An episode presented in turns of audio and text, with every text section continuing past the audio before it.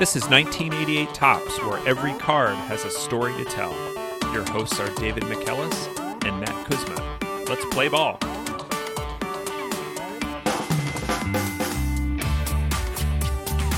Welcome back to 1988 Topps. David, what's our card for this week? Our card this week is Denny Martinez, card number 76, pitcher for the Montreal Expos. Can't wait for this one. But before we get to that, we do have some corrections from previous episodes. In the Gary Redus episode, we talked about a pitcher. I think we said Rick Mahler. We pronounced him like his distant cousin Gustav.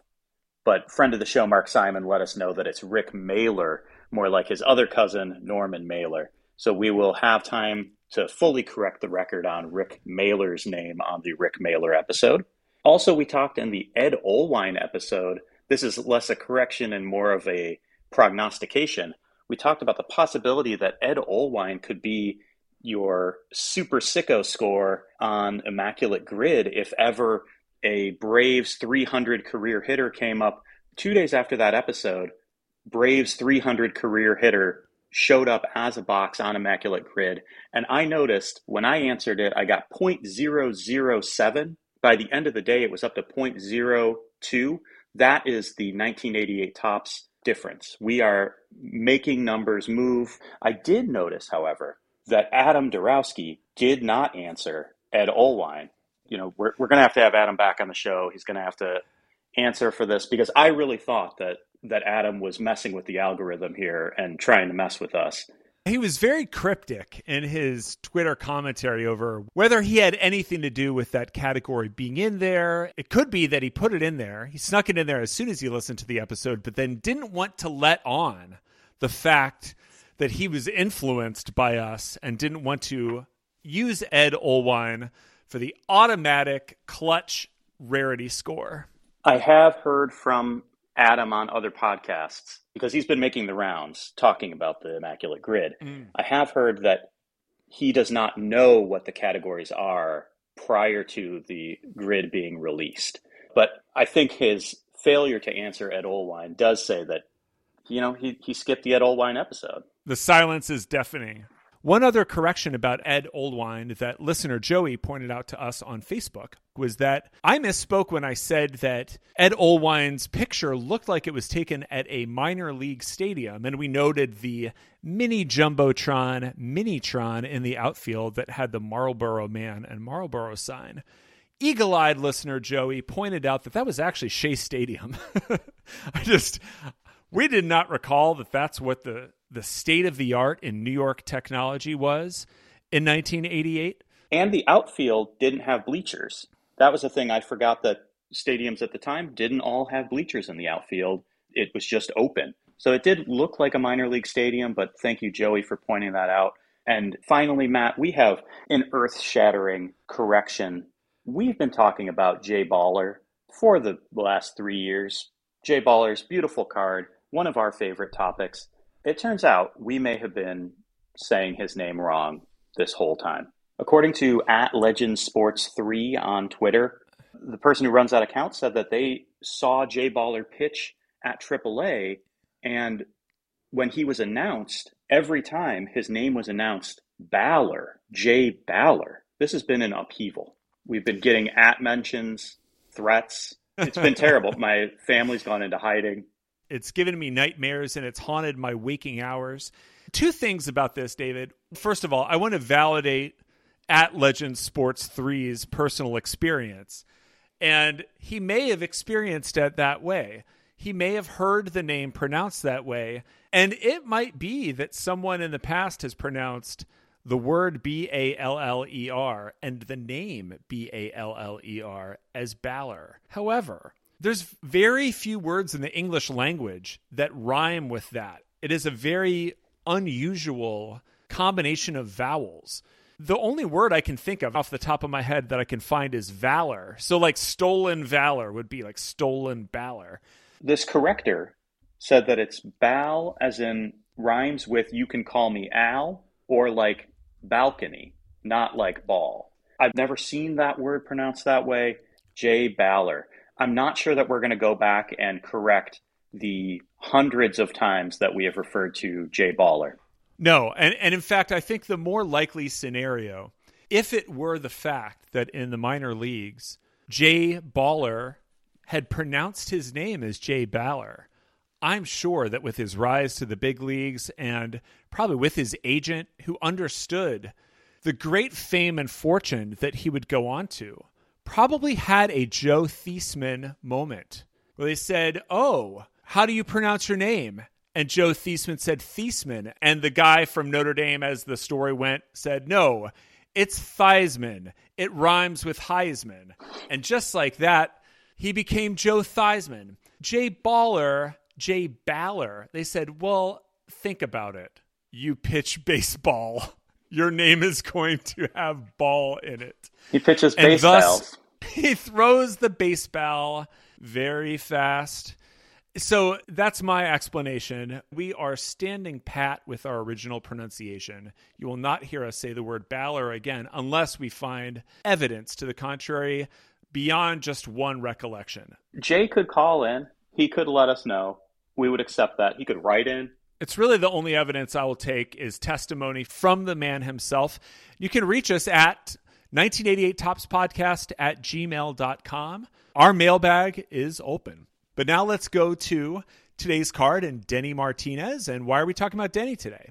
As is tradition, I'm going to be visiting Montreal. And so when I do, we talk about an expo. El Presidente, Denny Martinez is one of those guys that makes us feel young. He pitched until he was 44. Denny also overcame some personal struggles with alcoholism and came back stronger than ever to make four All Star game appearances and pitch a perfect game, all after the age of 36 a remarkable career, a Nicaraguan national hero. And he has a SABR bio by Rory Costello. So thank you very much, Rory. Fantastic. Let's go to the front of card 76, and we have Denny Martinez on the front. Looks like he's in Jim Leyland's office with that wood paneling. He's got a bright red Expos t shirt on, it looks like. It doesn't look like a jersey or a mesh top at all. And he's got a giant hat He's got a mustache and a connected eyebrow. He looks fantastic. He is hanging out in somebody's basement in 1988 or Jim Leyland's office. Maybe he's he's got the ashtray there. There are definitely beer cans and cigarette butts off screen. This is after Denny's recovery, so he was not drinking out of any of them. Denny looks good here. He's got a big smile. This is one of the few wood paneled cards. I don't know that we've seen a wood paneling card. My grandparents had this wood paneling in their basement. My grandpa also had a shelf with a bunch of Zippo lighters on it mm. in that basement. So who knows? Maybe that's behind Denny up and to the right. Yeah, we're in Denny's lodge here. Let's go to the back of 76. We have Denny Martinez, pitcher, height 6'1, 185, right handed thrower and batter. Signed by the Orioles in 1973 as a free agent. Born May 14th, 1955, in Granada, Nicaragua, with a home in Randallstown, Maryland. Before we start, I should mention that we're going to get into some Nicaraguan history here. While I do have a degree in history, I am not an expert in Nicaraguan history or the political movements or the Sandinistas or, or that rebellion. And so, apologies in advance. Some of this gets pretty ugly, and it will involve Denny later on. Not that he was involved in any revolution, but his name comes up because he is a national hero. And so even up until just the last couple years, he's been enmeshed in the political world. His name is El Presidente. At one point, his name was raised as a possible candidate for the presidency semi seriously. But I just wanted to get that off the bat that if we get something wrong here, apologies. This is a baseball history podcast, not a Sandinista rebellion podcast. Granada is a city on the shores of Lake Nicaragua or Cocibolca. Approximately 100,000 people live in Granada right now. Nicaragua is the largest country geographically in Central America and has a population over 6 million. In pre Columbian times, the area was populated by nearly a million Niquirano, Chorotega, and Chontal people. Columbus is the first recorded European to step foot in Nicaragua in 1502, but at the time he did not encounter any indigenous people, and there were no Spanish settlements until 20 years later. In 1522, Spanish attempts to conquer the region were thwarted by local tribes, but by 1529, the Spanish, through battle and illness had devastated the indigenous population, and there were only a few tens of thousands of people remaining. Those remaining were enslaved, and many were sent to other colonies to work. Out of that colonization, Granada and Leon became two competing Spanish colonial cities in the region. And when Nicaragua was fighting for independence, the cities were on opposite sides politically. Leon was more loyal to Spain, while Granada approved of other neighboring nations' independence movements. For that anti Spanish sentiment, Granada was punished by the colonial forces. When Nicaragua finally did gain independence in 1838, the cities were again on different sides of the political spectrum, and for that reason, there was a compromise between the two, and Managua became the national capital.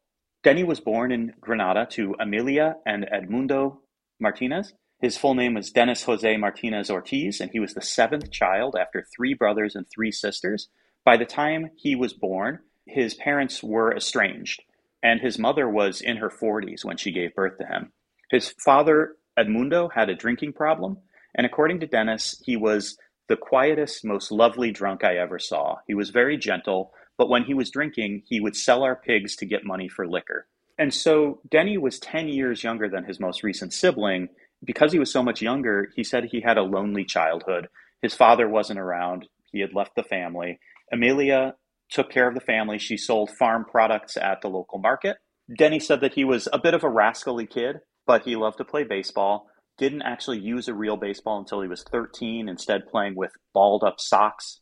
He was initially an infielder on his local team, but he pitched a little bit, and that attracted national attention when he led his local team to the juvenile championship. He threw a 1 0 shutout and hit a home run for the game's only run.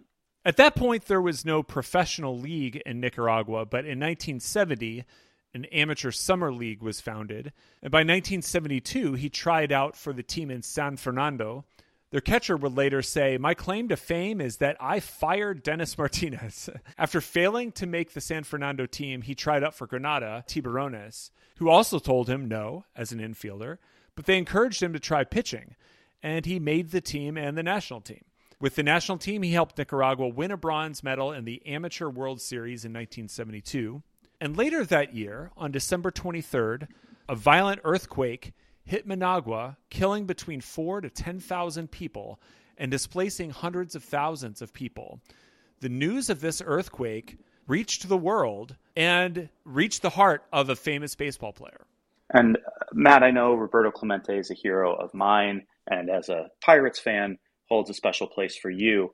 This earthquake in Managua indirectly led to the death of one of the greatest baseball players who ever lived, as Clemente had set up a relief mission to deliver supplies. What he heard from people in Managua was that the supplies weren't getting to the people who needed them, and that the government was seizing the supplies and using them or siphoning off aid money.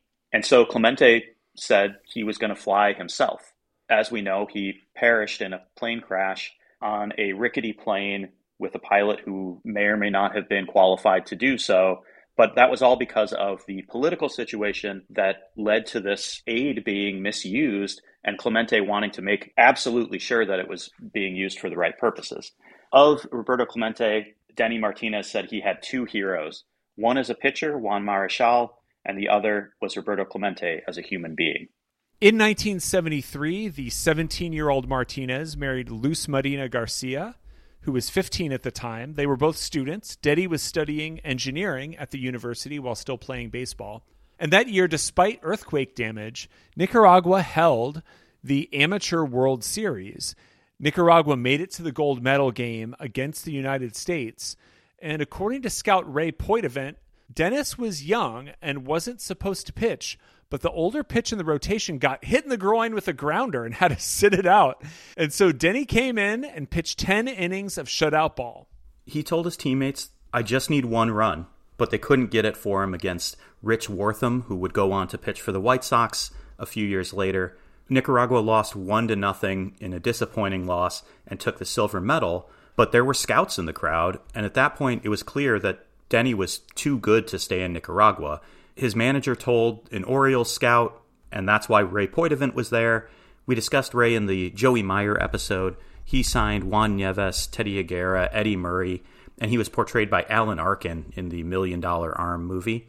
Ray passed away in 2017, but Poitevent said of Denny, he looked like a pencil, but he had natural talent, as much as anyone, and he was hungry. He wanted to be something. He weighed only 135 pounds at that time and was six foot one.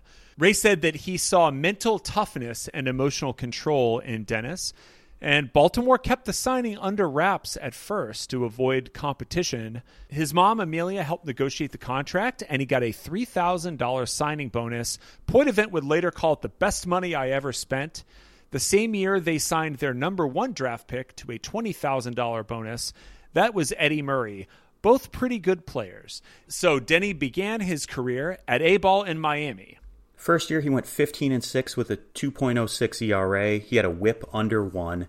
1975, he makes stops at A, AA, AAA. Combined, he's 16 and 5 with a 2.68 ERA. His last stop that year was at AAA, but only for two games. 1976, he's still only 22 years old, but at AAA Rochester, he went 14 and 8 with a 2.5 ERA. And at this point, there were some warning signs that Denny might be following his father's path toward alcoholism. Some teammates said that he had developed bad nighttime habits and enjoyed the party life. And he had never been away from Nicaragua for this long. And he said that after games, people would just be passing beers around. That got him started. Despite that, he's the International League's Pitcher of the Year, won the pitching triple crown, leading the league in wins, ERA, and strikeouts, and earns a call up to Baltimore for four games. And he would only go back to the minors for rehab stints after that. In 1976, he made his debut in relief against the Tigers, struck out the first three batters he faced, and he came in down 7 to 5. It didn't allow a run in 5.2 innings. The Orioles came back and he earned a win in his first appearance. At this point, Dennis had a good curveball and a decent fastball. He would later develop a changeup, after which he said, I blossomed. But at this point, batters were looking for his curve, and then he was able to be effective with his fastball. In the offseason, he played in Puerto Rico for Caguas. He would help them win three titles, and Puerto Rico became a second home to him. 1977, he's a swingman, starting 13 games, finishing 19 games. 14 and 7 record with a 4.1 ERA, four saves. The next year he moves into the rotation, but this is a rotation with future Hall of Famer Jim Palmer and future All Stars in Mike Flanagan and Scott McGregor. Dennis had a difficult first half, going 7 and 7 with an ERA near 5, but he made some changes. He learned that he was tipping pitches with his facial expressions, particularly when he had chaw or gum in his cheek. He would give away what pitch he was going to throw. Also, his wife, Luz, was called in and, and was asked, What do you see that's different about Dennis's pitching? And she told pitching coach Ray Miller that he was dipping his shoulder when he pitched. They worked on that, fixed it. Second half of the season, his ERA is cut in half. He goes 9 and 4. He had a 100 ERA plus, so exactly average on the season in 276 innings. That O's team won 90 games, but also finished fourth in the AL East. 1979, Dennis was established as a starter, but also in 1979, the Sandinista National Liberation Front overthrew the Somoza government in Nicaragua. The Somoza family dictatorship had been in power from 1936 to 1979 and made billions through bribes, land deals, and foreign aid siphoning. The Carter administration had made U.S. military aid conditional upon improvements in human rights as their National Guard had been torturing and imprisoning political opponents. So the Sandinistas, an opposition group, gained power. Anastasio Somoza Debayle fled. He was assassinated in 1980. I would say you can learn more about the Sandinistas and the Iran Contra affair in my other podcast, but this is a, even too deep for me, David. It was a difficult time in Nicaragua and also a difficult time for Dennis personally. He couldn't get in contact with his mother, who, despite his success, had remained in Nicaragua. When the Somoza regime fell, Dennis's teammate Ken Singleton told him, You're going to be El Presidente. And that nickname stuck with him throughout his career. But back home, he had a different nickname, El Chorizo, not El Chorizo. And I could not find a translation for this, but it is said to refer to his hair that tended to stick up. Amid that difficult personal situation for Dennis, He was solid for Baltimore. He had good runs, including 10 wins without a loss in 14 starts between April and June, but came back to earth and finished the season 15 and 16 with a 3.66 ERA. That's a 110 ERA plus. He led the league in starts with 39 and 18 complete games, which is out of this world.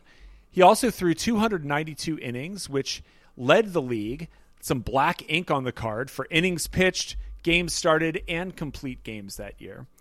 Since 1979, only four players have had a season with more innings than 292. That was Phil Niekro, Steve Carlton twice, Bert Blyleven, and Jack Morris, and nobody has done it since 1985.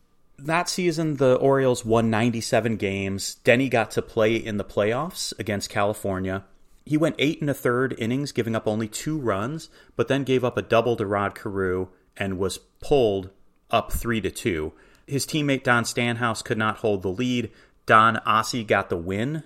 This is synergy with a, another soon to be recorded episode about Don Aase, so look out for that one. In the World Series, Denny got the start in game four, but he gave up four runs in a little over one inning and was pulled. The Orioles came back to win that game. He later appeared in the ninth inning of game seven. He was the fifth pitcher that Earl Weaver used in the ninth inning of game seven. He came in down three to one with the bases loaded and one out. He hit Bill Robinson to force in a run and then got Willie Stargell to ground into a double play, but the Orioles couldn't get anything against Teak in the ninth inning. They lost the game and the World Series. After that extensive use in 1979 and all of the innings that he pitched in the regular season and postseason, he had a sore shoulder in 1980, limited to only 99 innings and playing only 25 games.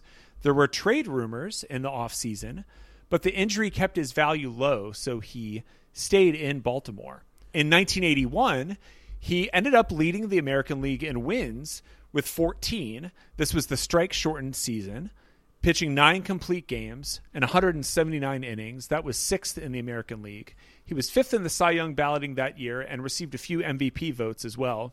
This earned him a five year contract, but his performance the next couple of years dipped. He was back to full, ridiculous innings in 1982, 252 innings pitched, but his ERA went up almost a full point to 4.21. He was now below average in ERA. And in September, his father was walking in Nicaragua and was hit by a truck. Alcohol was likely a factor, and Edmundo passed away.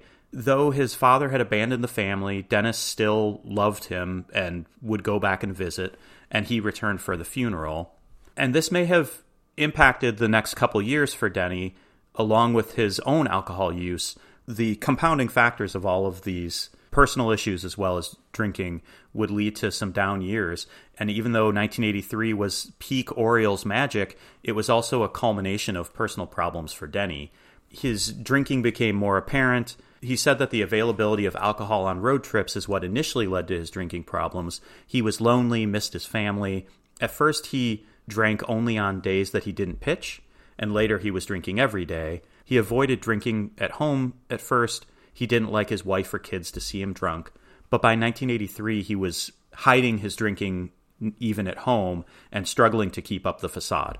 Yeah, he had a bad year on the mound as well. His ERA ballooned to a career high 5.53 in 1983. His career whip had been 1.3 and it rose to 1.6, with opponents hitting 330 against him.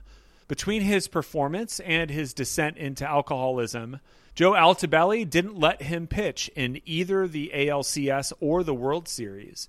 Dennis still won a ring, and he's proud of that ring because although it was a bad year, 1983 represented the year he got a new start.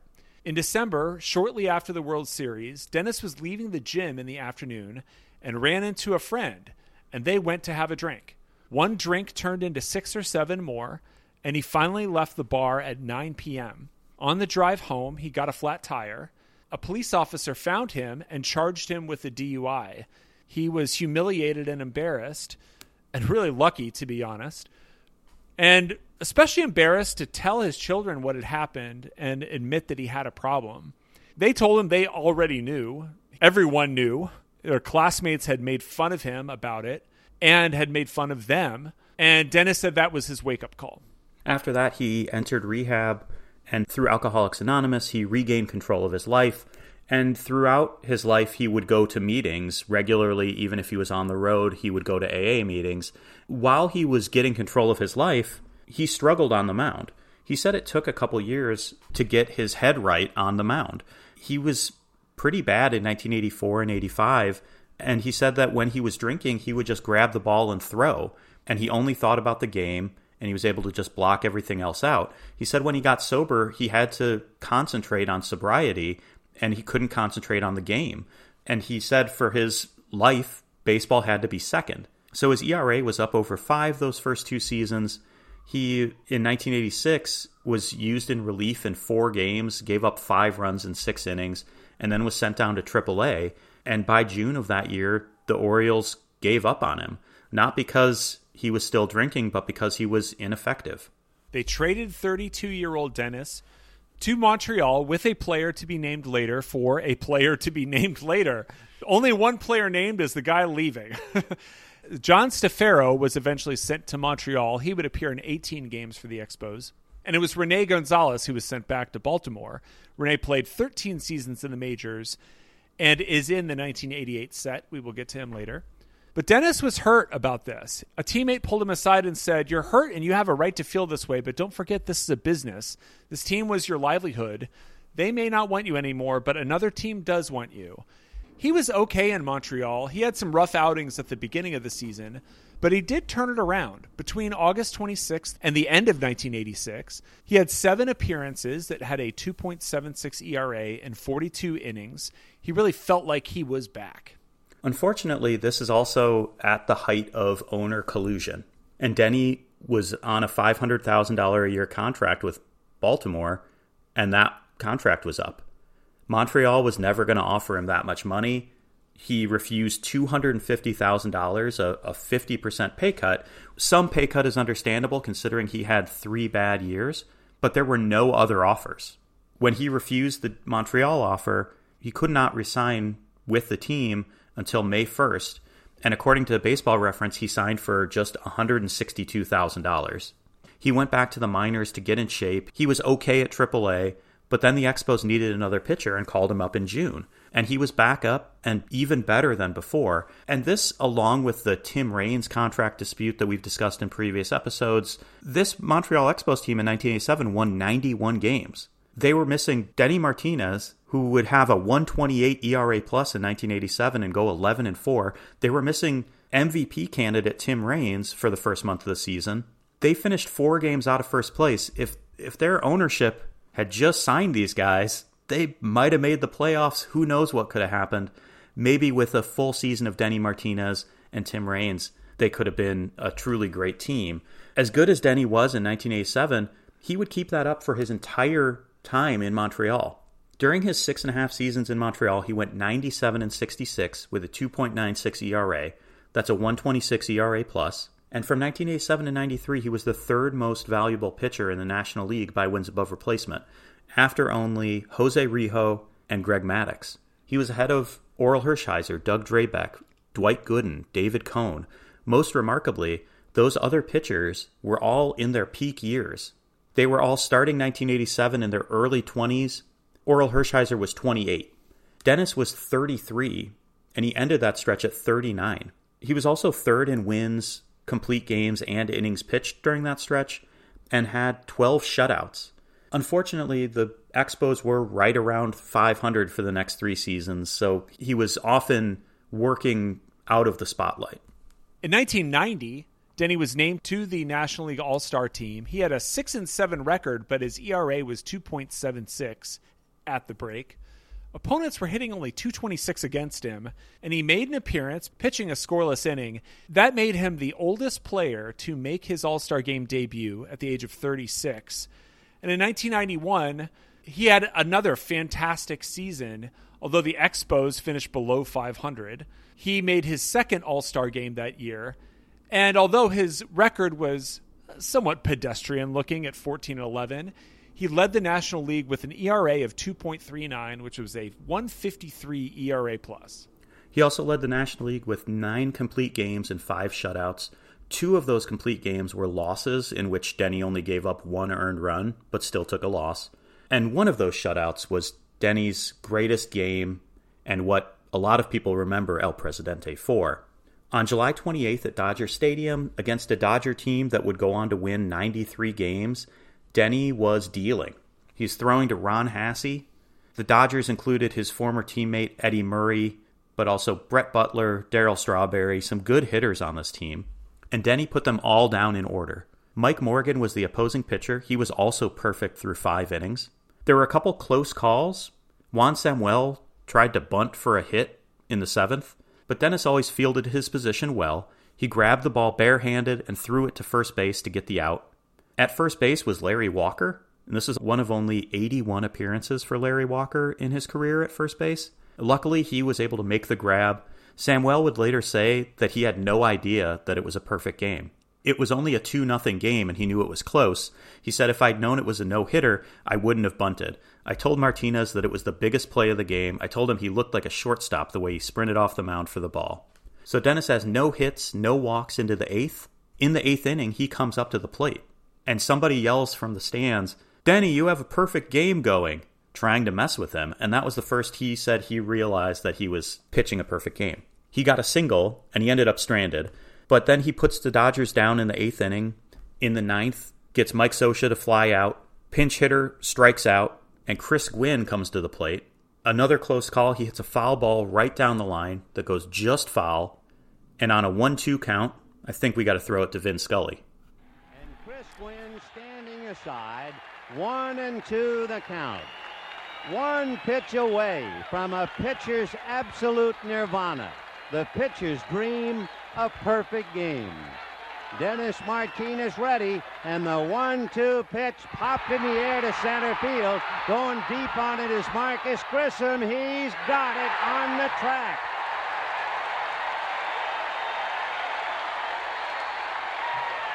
Dennis Martinez being mobbed by his teammates on this 28th of July, 1991, 3:22 p.m. in the afternoon. Dennis Martinez has reached the ultimate, a perfect game against the Los Angeles Dodgers. Nothing scratchy, nothing fluky. It was a masterpiece. Never one to hide his emotions, Denny was in tears on the field. He said he went by himself in the dugout and sat and cried and, and talked to himself and, and thought about what that moment meant.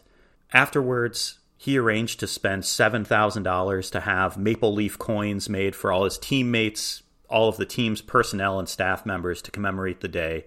This was the first time a player born outside the United States threw a perfect game. It was also Ron Hassey's second perfect game caught, the only catcher to do so. And a few weeks afterwards, there was a huge party thrown in Granada to celebrate Dennis and this accomplishment he was already a national hero just making the major leagues, winning a World Series, but now El Presidente was was perfect. After the season, he finished fifth in the Cy Young balloting, valued at 5.8 WAR, which was a career high. Who won that year and beat him out? Because God, I mean, he had a 153 ERA plus and 5.8 WAR. Like he finished fifth after Tom Glavine, Lee Smith, John Smiley, and Jose Rijo. Tom Glavine really, he should have won it. There's no question about it. Tom Glavine had a fantastic season. But Dennis should have finished higher than a closer, Lee Smith. 1992 and 1993, the Expos were over 500, finishing second in the National League East both seasons.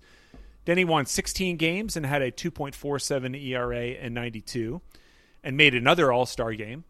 1993, he's at the end of his contract, still pitching well, but 39 years old. And the Expos tried to shop him, shopping a 39 year old at the trade deadline. And Denny had enough service time that he could deny a trade if he wanted to. He turned down a trade to Atlanta in August. The Braves were in second in the NL West race, and the Expos were 14 games out. And, you know, the Braves could always use a, a sixth pitcher. a sixth, like, Come on. But Dennis said no. He didn't want to be the fifth starter. He was comfortable in Montreal and was trying to get his 100th win in the National League, so he said no. Dennis and his agent talked about this, and they thought that if he went to Atlanta, he might have a chance to play in the playoffs, maybe make it to a World Series, but he might only get three or four starts through the end of the season. and he really wanted to get that 100th win in the National League. He said if he stayed in Montreal, he would probably get seven or eight more starts. As it turned out, Atlanta ends up winning the East by one game. The Expos ended up making it close. They finished only three games behind the Phillies, and Dennis did get his 100th win in the National League, so 100 wins in both leagues. A pretty impressive accomplishment, but he also was staying in Montreal where he must have known that the Expos were going to be too cheap to sign him to a new contract, and he's going to be 40. So he decides to sign with Cleveland a three year deal. It was, I mean, why not? Thank you. Good job, Cleveland. This was announced the same day that Cleveland announced they signed his good friend Eddie Murray, also in his 40s at that point. And what are you going to get from a 40 year old Dennis Martinez? Two of his best seasons. He was the starter in the first game at the new Jacobs Field, and in the strike shortened season, he was worth 4.6 WAR, finishing 11 and 6 with a 3.52 ERA, seven complete games, and three shutouts at age 40, a 133 ERA plus. And then in 1995, he was just as good. He was the ace of the staff that made it to the World Series on a rotation that had Charles Nagy and Orel Hershiser. He went 12 and 5, but had a 3.08 ERA, a 152 ERA plus. His whip was only 1.176, which is just phenomenal. And in 28 starts, he allowed more than three earned runs only five times. This was a fantastic team. They won 100 games, they scored the most runs in the majors, and gave up the second fewest runs. So just really dominant. There was an unfortunate incident in this season that Twins fans remember Dennis Martinez for. In September, he threw a pitch up and in to Kirby Puckett, and Kirby was leaning in and it hit him in the cheek. It ended up breaking his jaw, but a year later, Puckett still hadn't come back, and he had vision problems that forced him to retire due to glaucoma.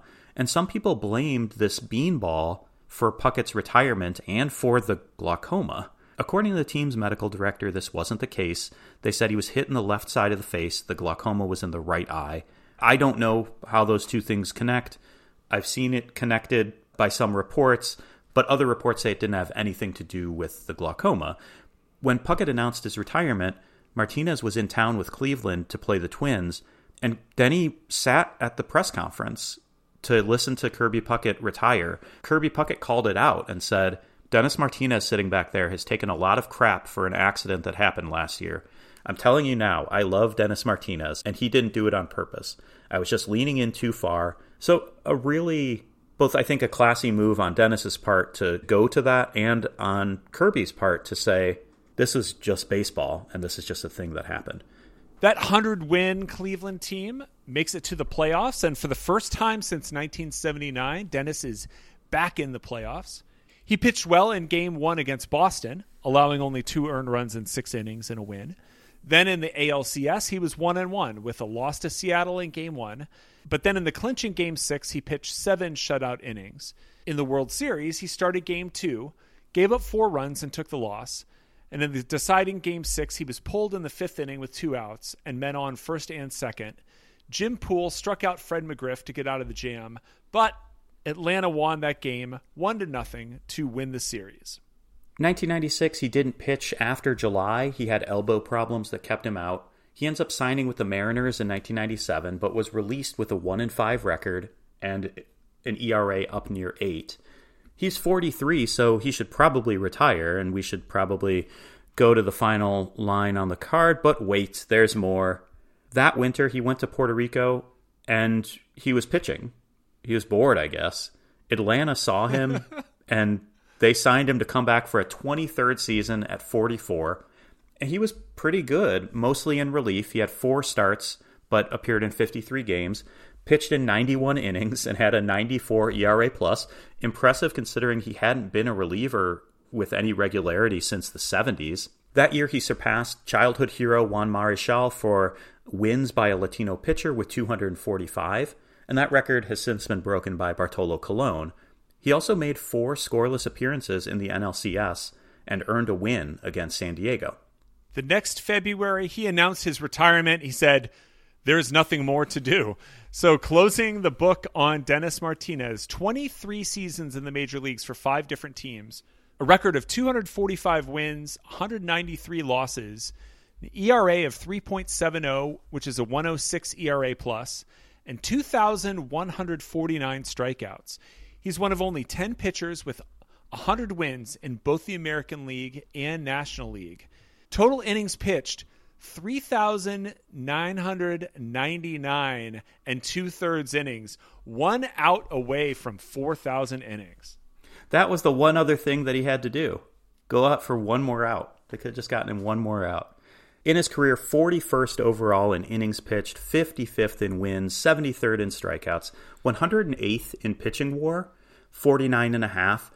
So 108, it doesn't sound too impressive, but he's right around guys whose names are pretty well known Felix Hernandez, King Felix, Jimmy Key, Louisiana Lightning, Ron Guidry, Bartolo Colon. He's one of only 24 pitchers in history to throw a perfect game, made four All Star teams, won an ERA title, appeared on two Cy Young ballots and two MVP ballots.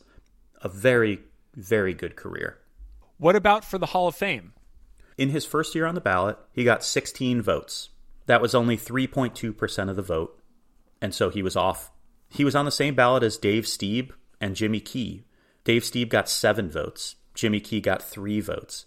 All three of them off the ballot in their first year with very similar career war values.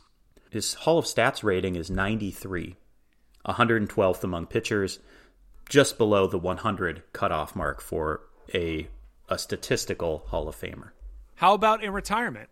He established the Dennis Martinez Foundation to help children in Nicaragua and elsewhere in Latin America. He at one point worked for the Nicaraguan Visitor and Travel Bureau. He coached his kids' high school teams in Miami, and from 2007 to 2012, he was a minor league pitching coach in the Cardinals organization. He also spent one season as the Astros bullpen coach, managed the Nicaragua baseball team in 2011, in the World Cup as well as the World Baseball Classic qualifiers. Here we have a pitcher who, for 23 years, was a part of baseball and then had that that renaissance later in life. Now, having looked more into his background and his career, what do you think? Maybe his numbers don't quite rise to a Hall of Fame level, but he's surprisingly close. And particularly with that last stretch after age 33, uh, in Montreal, he compiled a lot of wins and other stats, not to the extent of Don Sutton or Bert Blyleven. He didn't hit 300 wins or 3,000 strikeouts, and he never had a single real standout season or Cy Young caliber season. But his career looks similar to Jack Morris. But Jack Morris had a few 20 win seasons, and he also had those World Series heroics. Instead, Dennis just had steady production in relative obscurity in Montreal. And his career is a what if. What if he hadn't lost four seasons in Baltimore to alcoholism and recovery from alcoholism? He may have lost more prior to 1983. He was basically a functional alcoholic earlier in his career. He was pitching pretty well, and so nobody really noticed. But the stats, even in Baltimore, never touched his production in Montreal. Maybe if, if he hadn't lost those seasons, he would be in the 260, 270 win range, maybe pushing toward 300 if he had had a few 20 win seasons with the Orioles in their really good years. But during that stretch where that he lost to recovery, he was 29 years old and should have been near his peak, and instead he was missing time and unable to perform at his best. But also, he may have taken that humiliation and that recovery and then the rejection from the Orioles and turned that into something more and use that to spur him on. And so maybe he wouldn't have performed to that level without that downtime, without that low, he might not have, have actually reached his peak. Dennis loved his time in Montreal. He said, I was so grateful to be traded to the Expos, to a different country, to a different culture. That was my second chance in baseball. They treated me so good in Montreal. I was so happy to play there. People took me under their wing. But he wasn't happy at first. He was disappointed. It took a little while for him to get acclimated and for him to accept that that's where he was because they wanted him there. Dennis isn't in the Baseball Hall of Fame in Cooperstown, but he's in four other Hall of Fames the Orioles Hall of Fame, the Expos Hall, the Canadian Baseball Hall of Fame, and the Latino Baseball Hall of Fame. Two days before his induction into the Canadian Baseball Hall of Fame, there was a celebrity slow pitch softball game. and Dennis came to the plate and hit a home run, showing his greatness at the plate. You know, he probably wasn't going to throw a perfect game in a celebrity slow pitch softball game, but he could hit a home run. Dennis is also a hero in Nicaragua. He was the first Nicaraguan player to make it to the big leagues, and he won a World Series. And then he fell from grace. And I don't think that at that point the people in Nicaragua turned their back on him. They still loved him as their national hero. But then for him to return and make all star teams and have that perfect game, that ultimate perfect game, now there are 14 other Nicaraguan born players who've made it to the majors, and he must have served as a role model and as a hero for those young players. Currently, Jonathan Loaisiga and Erasmo Ramirez played in 2023 in the in Major League Baseball. And the National Stadium in Managua, which has seen a lot of history. When it was built, it was El Estadio Nacional. In 1972, after the earthquake, it was rebuilt and renamed after the former leader, Anastasio Somoza Garcia. When the Sandinistas took power in 1979, it was renamed for Rigoberto Lopez. That was the man who killed Anastasio Somoza Garcia. In 1998, it was renamed for the national hero, Dennis Martinez. But the story of that stadium doesn't end there. And I, I mentioned that this is complicated because in 2017, there was a new stadium built, and it was a new Dennis Martinez stadium. He was there to throw out the first pitch alongside Sandinista president Daniel Ortega. Ortega's been in power since 2007 and basically has removed all institutional checks on his power. In 2018, there were protests against his government, and his government violently responded to those protests, killing over 300 people. And the stadium itself was used as an operations center for paramilitary forces, and 19 people were killed by snipers who were shooting from the stadium. The day after that, Dennis Martinez made a statement, and he was not a political person. He didn't make statements against the government, but he felt that he had to because this was from the stadium that had his name. He said, I want to express my condolences to the mothers of Nicaragua, and especially to those who have lost a loved one, due to the tragic and painful situation in my country. He said, It hurts me to know that the stadium that bears my name is being used for purposes of violence. I would ask that out of respect for my person that I made an effort and carried on my shoulders for many years representing my country with a lot of pride stop using it for those purposes because those are not the values and the principles of my person. In response to this statement saying don't kill protesters, Martinez was called an opportunist, ungrateful, scammer, thief, and terrorist, and his name was removed from the stadium. Murals covering his career were removed. And he was calling for dialogue and for a peaceful resolution. And he said that the stadium was a place where I dreamed we Nicaraguans could get together to enjoy the sport that I carry in my heart. That stadium was renamed the Sovereignty Stadium. And sadly, the, the Sandinista government removed Dennis's name from the stadium. They wanted to find the name of another player who was more receptive to their government and to their leadership. And instead, they just replaced it with a word. But they can't erase how important Dennis Martinez was to young Nicaraguans as well as young Latin American players. When Big Sexy Bartolo Colon tied Dennis Martinez's wins record for a Latin American player, he said, I'm very happy, and it's an honor to tie Dennis Martinez. In my mind, it was always Juan Marichal and Dennis Martinez. So he loomed large in the mind of young players in Latin America. The scout who found him said, he's something extra special. He went through a lot of hardships, a lot of problems. He did it on his own. Of all the people I signed, he was the best person and the best pitcher. Just an amazing career and able to rack up a lot of success and inspire lots of people around the globe. So, great card, great pitcher. Thank you for the story today, David. And thank you to you at home. If you've ever had a perfect day, tell us all about it on Threads we're at 1988 Topps Podcast. Thanks a lot, and we'll see you next week.